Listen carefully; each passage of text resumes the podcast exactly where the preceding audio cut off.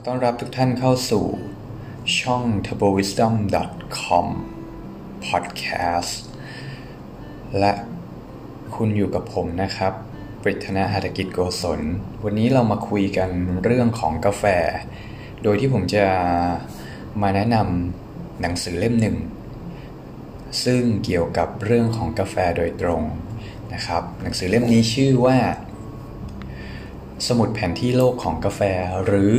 ภาษาอังกฤษ The World Atlas of Coffee ซึ่งแต่งโดยคุณเจมส์ฮอฟแมนนะครับเจมส์ฮอฟแมนเนี่ยเป็นเอ่อ World Champion Barista นะครับในปีสองพันเจ็ดแล้วก็เขาก็ยัง เอ่อ อยู่ในวงการกาแฟเป็นนักธุรกิจแล้วก็ยังมีช่องchannel ใน YouTube นะครับชื่อ James Hoffman ซึ่งทั้งรีวิวสินค้าที่เกี่ยวกับกาแฟให้ความรู้นะครับมาตอบคำถามแล้วก็ไขข้อข้องใจเกี่ยวกับแง่มุมของการทำกาแฟนะครับลองไปเสิร์ชดูกันได้นะครับวันนี้ที่มาแนะนำไอ้หนังสือเล่มนี้กันเนี่ยก็ด้วยเหตุผลที่ว่ามีหลายๆคนที่แวะเวียนมาหาผมแล้วก็ถามผมว่าถ้าจะเริ่มกินกาแฟแบบจริงจังนะครับควรเริ่มจากตรงไหนดีเหมือนเหมือนกับอีกกลุ่มหนึ่งที่ถามผมว่าถ้าอยากเปิดร้านกาแฟเนี่ยควรจะเริ่มจากตรงไหนนะฮะซึ่งคำตอบที่ผมให้เนี่ยมีสองข้อนะครับทุกคนเนี่ยถ้าเกิดเอ่อไม่ได้มีพื้นฐานเกี่ยวกับเรื่องของกาแฟเลยนะครับอาจจะเป็นแค่คนที่ชอบทานกาแฟหรือทานกาแฟเป็นประจำอยู่แล้วเนี่ยผมแนะนำไปสองข้อนะครับหนึ่งคือต้องชิมกาแฟเยอะๆถ้าเราอยากจะรู้เรื่องกาแฟอยากจะเริ่มทำธุรกิจเกี่ยวกับกาแฟนะครับข้อแรกคือชิมนะครับชิมกาแฟให้หลากหลายนะครับแล้วพยายามสังเกตความแตกต่างของกาแฟแต่ละชนิดแต่ละแก้วแต่ละร้านนะครับที่เรากินแล้วก็อีกข้อหนึ่งนะครับก็คือเรื่องการหาความรู้นะครับการหาความรู้เกี่ยวกับเรื่องกาแฟโดยผมแนะนำให้หาความรู้จากการอ่านหนังสือนะครับเป็นพื้นฐานทำไมนะครับความรู้เกี่ยวกับกาแฟเนี่ยในอินเทอร์เน็ตในคลิปใน YouTube นะครับหรือว่าใน Facebook แล้วก็เว็บไซต์อะไรต่างๆก็มีความรู้ข้อมูลอยู่เยอะแต่ข้อเสียของข้อมูลที่มันอยู่ในอินเทอร์เน็ตเนี่ยนะครับมันจะมีอยู่สองอย่างที่ผมอยากชี้ให้เห็นอันแรกคือความน่าเชื่อถือเรามองหาแหล่งที่มาไม่ได้ไม่มี reference นะครับอันที่สองคือเรื่องของการเรียบเรียงความรู้เนี่ยนะครับไม่ว่าความรู้แขนงไหนเนี่ยถ้าเราอยากเริ่มศึกษาจากพื้นฐานผมมองว่าการเรียบเรียงความรู้ต่างๆเนี่ยนะครับให้เป็นขั้นเป็นตอนจากพื้นฐานนะครับที่ง่ายที่จำเป็นแล้วต่อยอดขึ้นไปเรื่อยๆเนี่ยนะครับจะทำให้เราเรียนรู้ได้เร็วขึ้นพอเราเรียนรู้ได้เร็วขึ้นเนี่ยนะครับหลังจากขั้นตอนที่เป็นพื้นฐานเนี่ยเราก็จะสามารถเริ่มหาความรู้ที่หลากหลายที่ซับซ้อนได้มากขึ้นหรือเริ่มสร้างหรือเริ่มตั้งคำถามเกี่ยวกับ เอ่อ เรื่องเหล่านั้นเนี่ยได้ดีขึ้นนะครับในกาแฟก็เช่นกันหนังสือที่ผมแนะนำเนี่ยวันนี้นะครับสมุดแผนที่โลกของกาแฟเนี่ยมันจะตอบโจทย์ทั้งสองอย่างก็คือที่มาที่ไปสืบค้นได้ดีนะครับมีการทำ reference แล้วก็ความน่าเชื่อถือของคนเขียนเนี่ยดีนะฮะอันที่สองก็คือการเรียบเรียงของเขาเนี่ยผมว่าเล่มนี้เนี่ยเป็นเล่มที่เป็นหนังสือเกี่ยวกับกาแฟที่แปลเป็นภาษาไทยแล้วครอบคลุมดีที่สุดเรียบเรียงเนื้อหาได้มีขั้นมีตอนนะครับจากง่ายไปยากจากพื้นฐานที่จำเป็นเนี่ยนะครับสู่ความซับซ้อนขึ้นไปในระดับหนึ่งนะครับและมิติความรู้เนี่ยค่อนข้างครอบคลุมในระดับเบื้องต้นนะครับและถึงแม้ผมคิดว่าต่อให้เป็นหนังสือที่ไม่ได้แปลนะครับที่เป็นภาษาอังกฤษเนี่ยต้นฉบับเนี่ยเล่มนี้ก็ยังเป็นเล่มอันดับต้นๆที่มีมีความมีความพร้อมสมบูรณ์ที่เราจะ ควรจะศึกษาในเรื่องกาแฟเนี่ยนะครับได้จากหนังสือเล่มเล่มนี้เลยนะฮะอะไรเป็นเหตุผลที่ผมบอกทั้งสองข้อนี้นะครับในเรื่องการเรียบเรียงเนี่ยแล้วก็เนื้อหาความครอบคลุมในมิติความเข้าใจของกาแฟเนี่ยเล่มนี้มีมีในระดับที่ดีนะครับแล้วก็ไม่ได้ลงลึกในรายละเอียดมากจนเกินไปแต่มีแง่มุมที่ครบถ้วนนะครับผมให้ดูสารบัญนะครับเอาให้ดูรวมๆก่อนหนังสือเล่มนี้เนี่ยไซส์มันจะประมาณ textbook เล่มใหญ่เล่มหนึ่งนะครับความหนาไม่เยอะประมาณสองร้อยกว่าหน้าสองร้อยห้าสิบ สองร้อยหกสิบหน้านะครับปกแข็งแล้วก็เป็นสีทั้งเล่มกระดาษหนาคุณภาพดีนะครับราคาประมาณสักเจ็ดร้อยนะถ้าจำไม่ผิดเจ็ดร้อยบาทนะครับแต่เล่มนี้มันออกมาหลายปีแล้วมันมีเวอร์ชั่นที่ที่อัปเดตนะครับก็จะมีข้อมูลชุดบางอย่างเช่นแหล่งปลูกกาแฟที่มันอัปเดตขึ้นมานะครับผมมาดูสารบัญกันเลยนะครับสารบัญเนี่ยมาจากบทนำบทนำก็จะเป็นเอ่อเรื่องบทนำมีหน้าเดียวนี่แหละฮะเป็นเป็นบทเปิดประโยคของเล่มนี้ขึ้นมานะครับในแง่มุมในความคิดของนักเขียนผู้เขียนผู้แต่งเองนะครับผมชอบประโยคนึงที่เขาปิดท้ายบทนำนะครับเขาว่าอย่างนี้ครับมันไม่ง่ายที่จะหาซื้อเมล็ดกาแฟที่คุณชอบจริงๆหากไม่มีข้อมูลที่จำเป็นเมื่อพูดถึงกาแฟมันไม่มีการรับประกันเรื่องรสชาติซึ่งนี่เป็นอีกหนึ่งเหตุผลที่กาแฟชนิดพิเศษไม่สามารถเข้าถึงคนในวงกว้างได้มีหลายปัจจัยที่มีผลกระทบต่อรสชาติกาแฟตั้งแต่ความสดของเมล็ดกาแฟไปจนถึงวิธีคั่วช่วงเวลาเก็บเกี่ยวและคุณภาพน้ำที่ใช้ชงซึ่งนี่เป็นเพียงปัจจัยบางส่วนเท่านั้นแต่อย่าเพิ่งท้อไปเพราะหนังสือเล่มนี้จะชี้แนะให้เพราะหนังสือเล่มนี้จะชี้แนะในส่วนที่คุณต้องรู้เกี่ยวกับกาแฟเองนะครับมันเป็นบทสรุปเหมือนสรุปเป็นคล้ายๆเป็น executive summary นะบอกหมดเลยว่าในเล่มนี้มันจะให้ประโยชน์ยังไงกับคุณบ้างให้ข้อมูลในในเชิงไหนกับคุณบ้างนะฮะมาถึงในบทหลังจากบทนำเนี่ยนะครับก็มาถึงบทที่หนึ่งจะเริ่มปูความรู้เกี่ยวกับเรื่องกาแฟนะครับก็คือเรื่องของสายพันธุ์คนที่ทานกาแฟมานานๆเนี่ยก็จะรู้ว่ามันจะมีกาแฟที่เป็นอาราบิก้าและโรบัสต้านะครับเขาเกิดนำอยู่ในบทที่หนึ่งเรื่องของความแตกต่างของเอ่อกาแฟสองชนิดนี้สองสายพันธุ์นี้นะครับแล้วก็จะพูดถึงเรื่องต้นกาแฟผลกาแฟการเก็บเกี่ยวการแปรรูปการซื้อขายกาแฟซึ่งเป็นพื้นฐานหรือเรียกว่าเป็นต้นน้ำของกาแฟก็ได้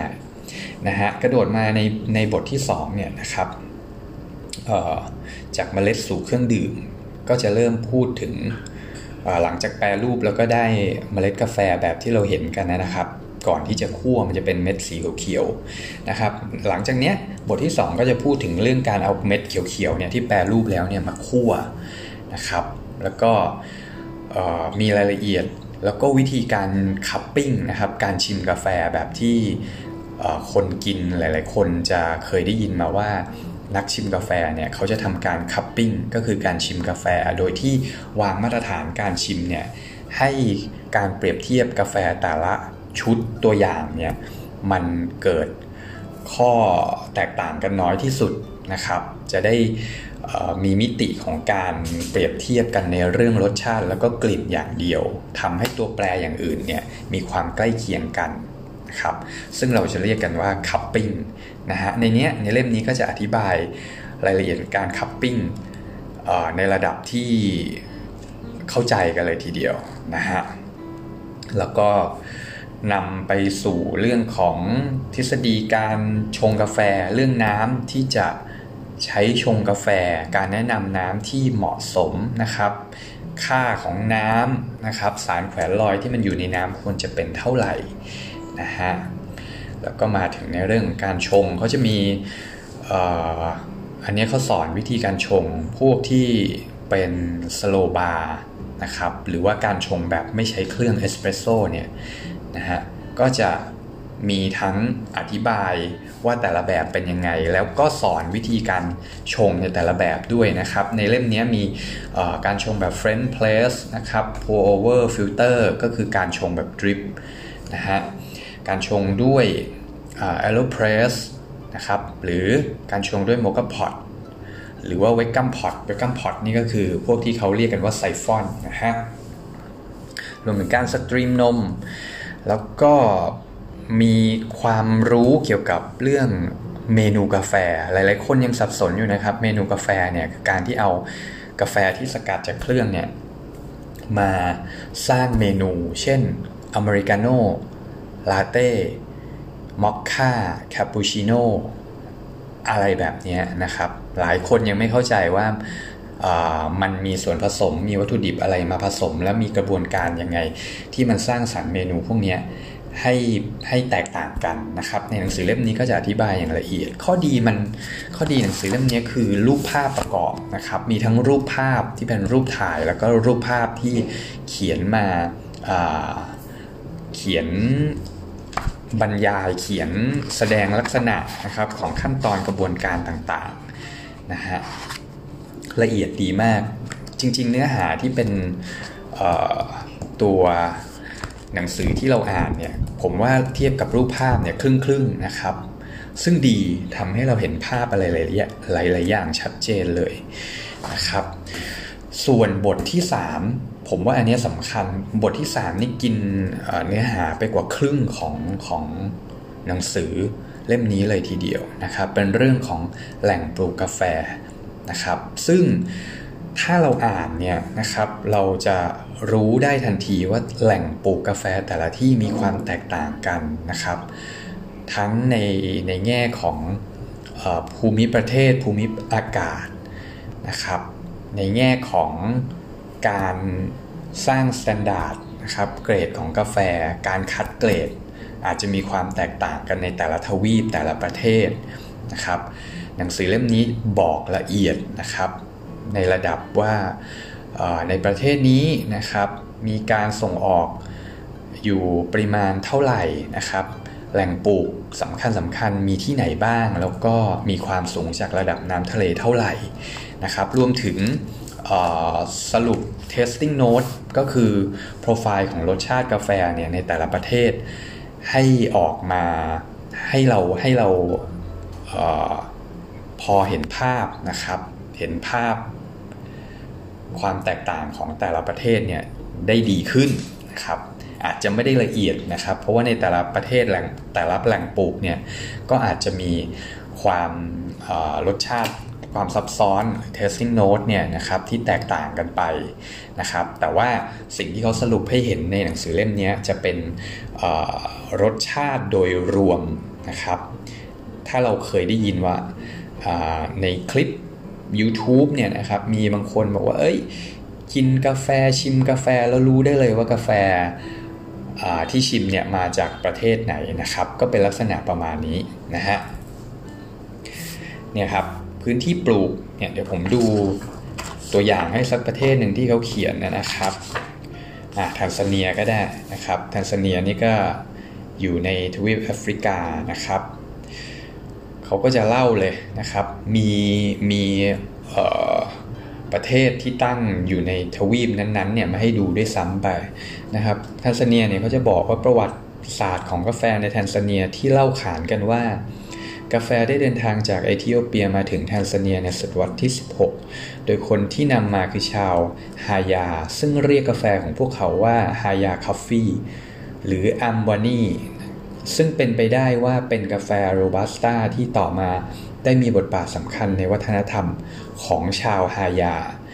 อย่างไรก็ตามชาวฮายาจะต้มผลกาแฟสุกและนำไปรมควันนานหลายวันก่อนที่จะนำมาเคี้ยวแทนที่จะนำไปทำเครื่องดื่มเนี่ยนะครับก็จะมีเรื่องราวเรื่องเล่าของแต่ละประเทศนะครับมีประวัติศาสตร์ของประเทศนั้นๆที่เกี่ยวข้องกับกาแฟสนุกนะฮะสนุกแล้วก็เนี่ยครับก็จะบอกโปรไฟล์รสชาติอย่างแทนซาเนียเนี่ยเขาก็จะบอกว่า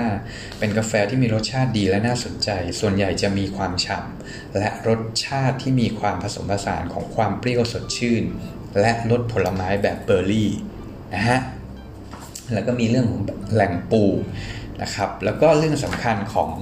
เอ่อผลผลิตกาแฟเนี่ยคือเรื่องของ traceability ก็คือการสืบค้นย้อนกลับนะครับเพราะกาแฟเนี่ยรสชาติมัน